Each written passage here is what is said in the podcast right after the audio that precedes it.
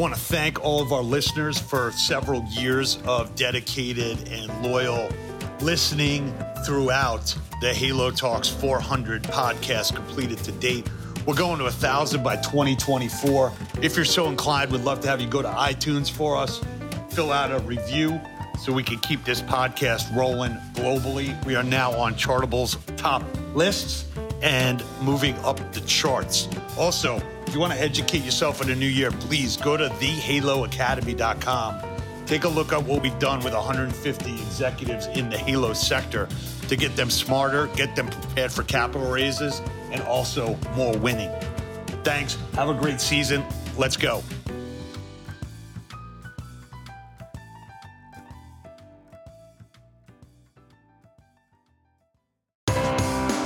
Pete Moore on Halo Talks NYC. I have the pleasure of bringing in a positive COVID story to our listener base. I am having Felipe Oldman Azenha representing from the partnership of Azenha and Takio Poppy Ishii. We're going to talk about Cinderfit. We're going to be talking about using construction blocks that could actually maybe patented. And we're going to talk about building a business during the pandemic. So, Felipe Oldman, welcome to the show. Awesome. Thank you, Pete, for having me. We're so excited to be here with Cinderfit today. Awesome. So I saw you guys outside with your uh, with your prototype at the uh, Ursa Dallas. I didn't really know what you were doing, but I definitely knew you were using cinder blocks, which I thought was like a very good rudimentary way to get a workout in when uh, a lot of fitness uh, equipment supply was sold out. And you guys were doing some really cool exercises with them. So talk about you know what prompted you to start a fitness products business during the pandemic, and you know what kind of research did you do uh, as part of that, or just saying like, look, man, I don't have to do any research. Like I know what's going to happen, and I know we're going to be successful. So talk about the storyline. Yes. So as you know, you know, 2020, uh, March 2020, we're all sitting at home, can't buy fitness equipment anywhere. I I had lived in uh, Guatemala for a couple years. I was in the Peace Corps down there, and uh, I had you know seen cinder blocks being used as furniture um, for shelves, for beds, and so I had you know built a couple of shelves in my backyard using cinder blocks, and uh, we didn't have any equipment. We picked up these cinder blocks um, and started working out with them. Uh, my partner, you know, my workout buddy now, he started doing some research online and you know there was a whole subculture of, of folks doing uh, cinder block workouts um, and so we just started doing these workouts around our block. We started doing farmers carries and then, you know, walk 500 meters with them, squats, thrusters, dips, push-ups. And then uh, we're like, wow, this is a this is a wonderful workout. Buddy started joining us, um, and so we had a, a, crew of people every Wednesday doing Cinderfit workouts. We started joking around, so calling it Cinderfit. Okay. Um, and then uh, and then we just kind of, you know, the, the neighborhood started you know the google group started talking about us and uh, the workouts we were doing. Um, so that's how it pretty much started. Got it. So from a standpoint of um, you know you have market validation because you know you guys used it solved your frustration people from the neighborhood start coming by um, you're getting results with it. You know if i was you know an investor in the business i would say you know old man how big is the market? Uh, what's the total addressable market? You know what's your what's your uh, contribution margin? Um, how much money are you going to spend on marketing? How much of that was relevant to you guys? You know, being entrepreneurs, saying like, look, I don't have to validate anything except the micro experiment that we've done. And if we like it, we know there are hundreds of thousands of people that are also going to like it, and that's my business plan. Yeah, I think it's it's the latter, right? Um, we we were we started the cinder block workouts, um, you know, really not not thinking this is going to become a business you know it, it just my, my partner he comes from a product development background and he started saying hey listen we should design a cinder block.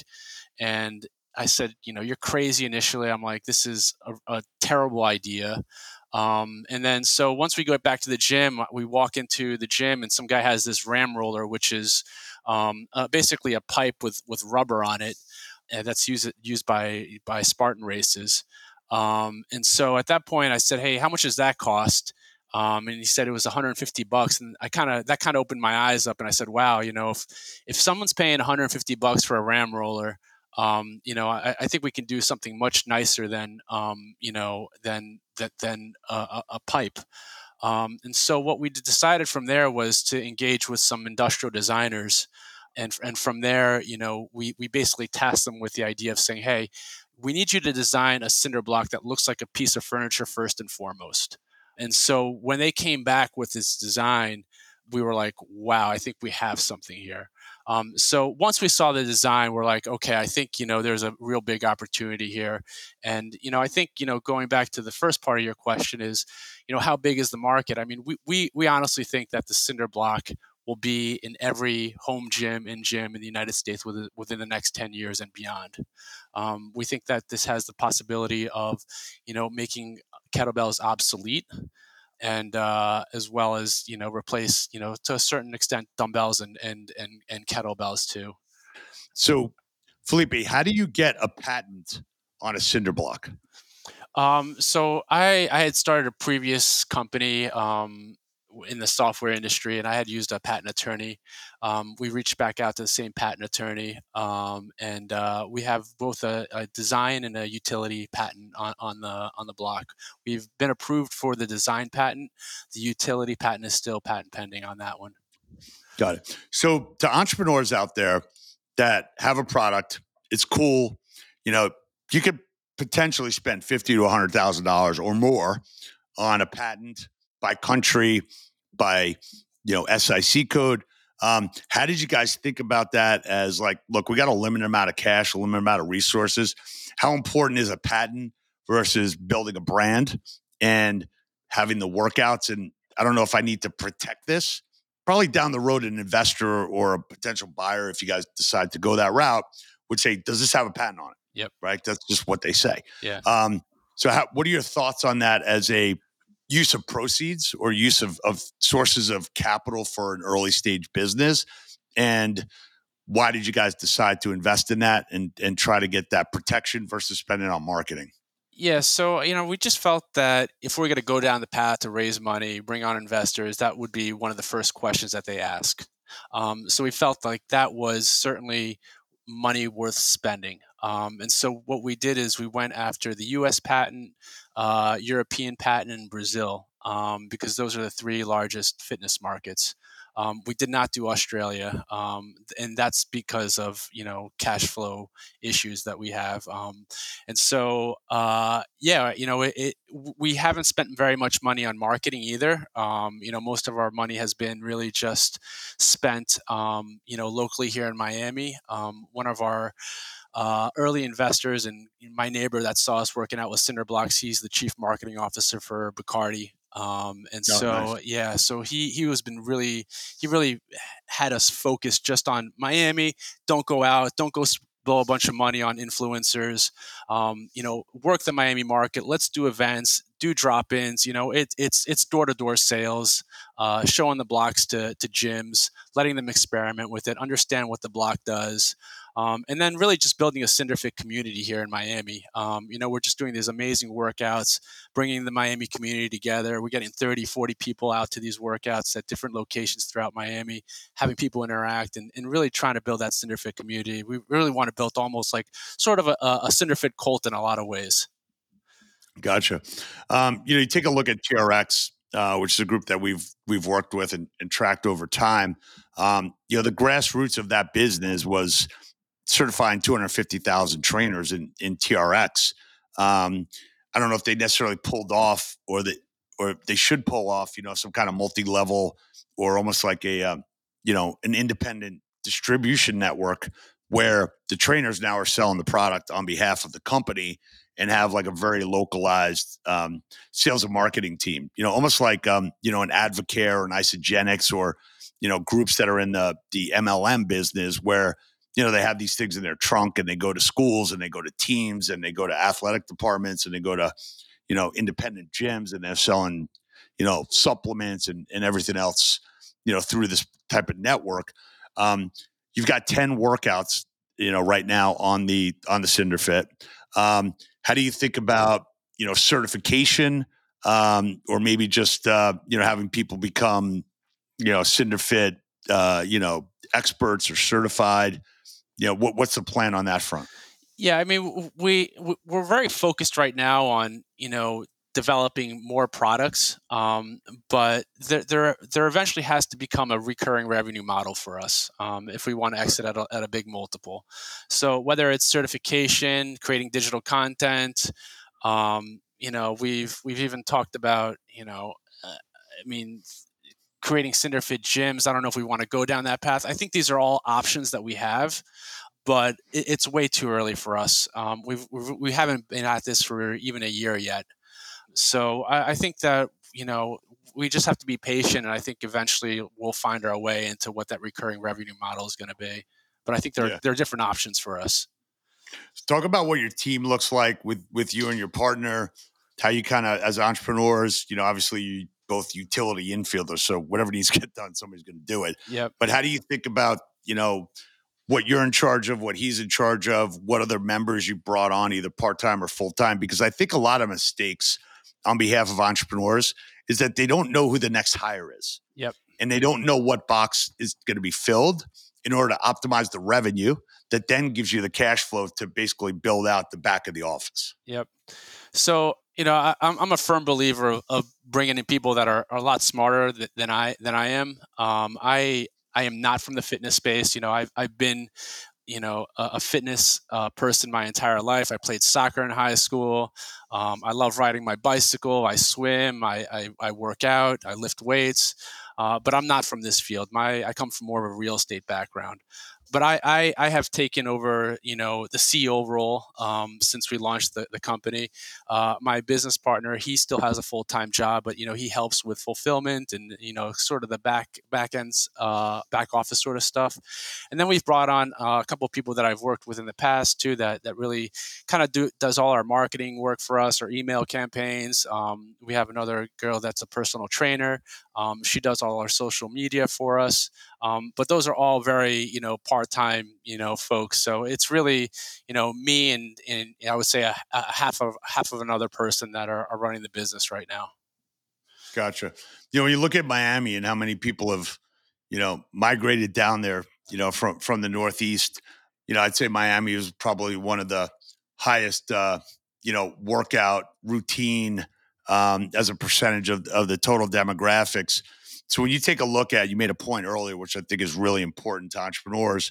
You know, sometimes you kind of jump to a new market without realizing that your backyard's actually a lot bigger than you think. Yeah.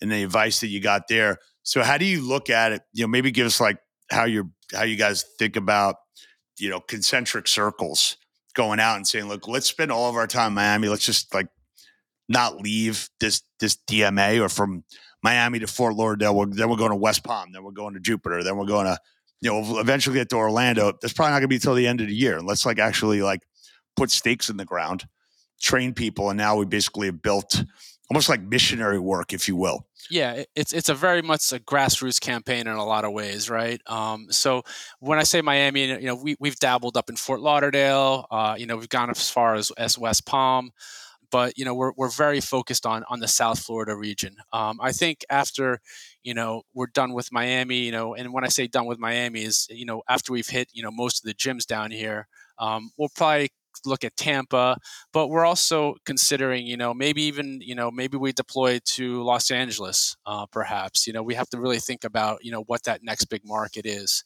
But right now, we're focused on Miami. You know, just doing these drop offs to gyms where we go, we give them, you know, two or three blocks, let them play around with it for three weeks. They experiment with it. They put content up for us for free, essentially. We reuse that content. Um, and so that, that has helped us um, sell direct to consumer. So we've done, you know, for for a business that has not spent, you know, very much money. When I say very much money, probably two or three thousand dollars on online advertising. Um, we've done very well with just word of mouth. Mm-hmm. And given that you're not from the industry, you know, there's a lot of groups that get enamored with celebrity trainers um, that they maybe give free product to.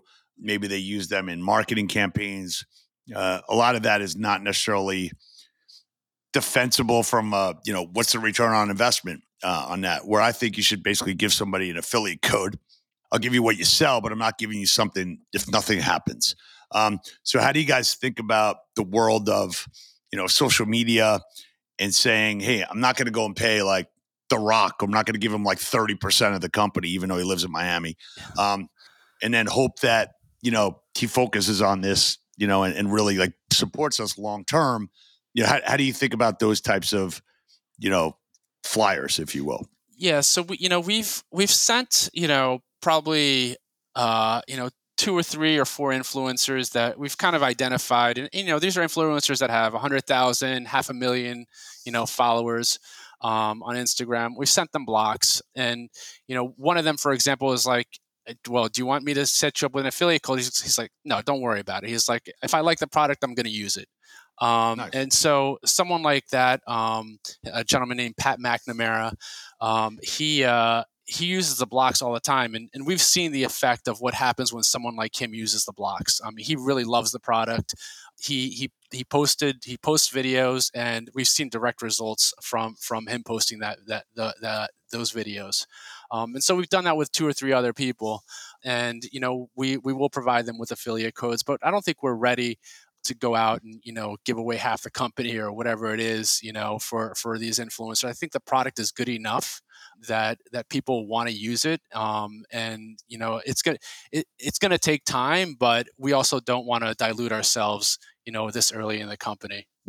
Mm-hmm. you know when you think about you know you and your partner you know fast moving want to make make things happen how do you kind of calibrate in your mind as an entrepreneur how how long is this going to take? How methodical are you going to be about it? Um, how much patience can you have? Because patience isn't really something that describes you. It says in here that you're a progressive, driven, down to earth manager, leader who values relationships. Um, you probably can't stand still. So how are you no. like kind of self-medicating to say, "Hey, look, we did make progress. Like it's not as fast as I want, but I'm I'm nothing's as fast as I want." Yeah, I mean, listen, you know, it's it, again, I think what what keeps us, you know, moving a bit slower is is just you know we don't have boatloads of money to go spend. And i think that's a good thing right? Like it's mm-hmm. we're very bootstrapped and we're just trying to maximize you know what we can do with what little we have. So i, I think we'll, we'll eventually hit an inflection point where we're going to have to just kind of dump you know a bunch of, of gasoline on the fire um, and, and, then just kind of you know start doing the online advertising. But again it's it's probably going to be more you know grassrootish style, um, not not any big um, you know celebrity of, of any sort. Um, I think it, it's, it's just really the, the influential people out there on Instagram that that really believe in the product more than anything. It's it's not it's not a big celebrity thing. I think the celebrities will eventually catch on to it, but they're they'll they'll they'll be later down the line um, once uh, the masses are starting to use it. And this already has been in the hands of some NBA players here locally as well, so it's going to happen. Um, again, it's just been ten months for us, um, so we just have to be patient. Mm-hmm. You know, when you take a look at you know health clubs and, and boutique fitness studios, some of them are under uh, franchisors. Yep. So, like Xponential Fitness, you know, has has ten different brands you know, Orange Theory has one brand, but they've got, you know, 1500 locations. So as a, and, and the franchise agreement states that you have to only buy products that we allow you to buy. Yep. So as you think about building the business, you know, getting a, a big account that has a thousand locations, you know, that, that would be a game changer and also, um, you know, put you in place for piggybacking off the growth of a new franchise sales. However, it seems like you guys want more market validation and maybe one of those groups calls you instead of you calling them um, which kind of changes the conversation. So how do you think about like i'm going to hold back on you know having that kind of order. I'm going to make sure that you know i can show the results i got the content buttoned up and then like that's that's an, uh, an objective. Part of it is just educational for entrepreneurs that some entrepreneurs come in and say hey i'm going to build a thousand health clubs. I'm like why don't you build five right? From the two that you have. Then let's build 10. And then let's figure out if like the 10th one is the prototype or not. You know what I mean? yeah. So, um, you know, we, we're finding more success right now. I mean, we, they're, we're finding more success with the boutique studios where, mm-hmm. and, and, just independently owned. I, I mean, I've walked into Orange Theories. It, it's just the level of bureaucracy in there, you know, in, in, organizations like that. You really have to talk to the people at the very top, right? You can't talk to the to the people um, in, in, the actual Orange Theory locations or whatever it may be. And I'm not just pointing out Orange Theory; these are the F45s. It's it's whatever you know franchise that that is around here locally. So, um, that being said, we we are talking to some some boutique uh, studios at a national level that are are are, are very interested in, in, working with us and this is just something that's happened in the last you know two or three weeks. So i think we're we're you know we're starting to reach out to to, to the national players and we're getting some positive response. That's great. Um, you got any uh, uh, quotes or um, sayings that you guys live by or that you you know you you're like oh that's a that's an old man uh, commentary Yeah, so I'm uh, I'm big into leadership and management, um, and I and I say this to my son. That's always that's on a, on his little league soccer team here. Um, I got this from the book, The Navy SEAL Art of War, and it's hmm. uh, pain is weakness leaving the body. Um, and so I think it applies both to business and to you know general physical fitness. Um, you know, if, if you want to get stronger, like you're gonna have to suffer a little bit, right? Like you're gonna have to get your muscles going and, and hurting. And the same thing with entrepreneurship. It's it's not an easy path. Um, there are a lot of you know days that you're like, man, why am I doing this? Uh, but I think I think this, you know, it just makes you stronger. So um, I, will leave it with that. That's a great. That's a great quote. Yeah, for, for all those who don't know, you have to tear the muscle in order for it to get bigger. Yeah, because it doesn't want to be torn again. That's how it works, right? So, all right. Well, Cinder Fit will be a household name love that you guys started this during the pandemic. Love you just took the initiative to say, hey, man, I got to solve my own frustrations and got the market validation to say other people, you know, started coming by. So that's the way most businesses are built. And it's not trying to say, okay, I want to be in the boutique fitness space. I'm going to put a, you know, an aerial yoga on top of a, you know, a spin bike. And that's a concept. You're not solving any frustration that you personally had. You're just trying to, you know, create a mixed ice cream. Um, anyway, man, uh, look forward to uh, meeting you in person instead of watching you guys work out on the turf. I'll work out with you. And uh, awesome. uh, welcome officially to the Halo sector. Thank you, Pete. Thank you for everything you're doing out there for us. Thanks, man. Good to see you. Yep. Thank you.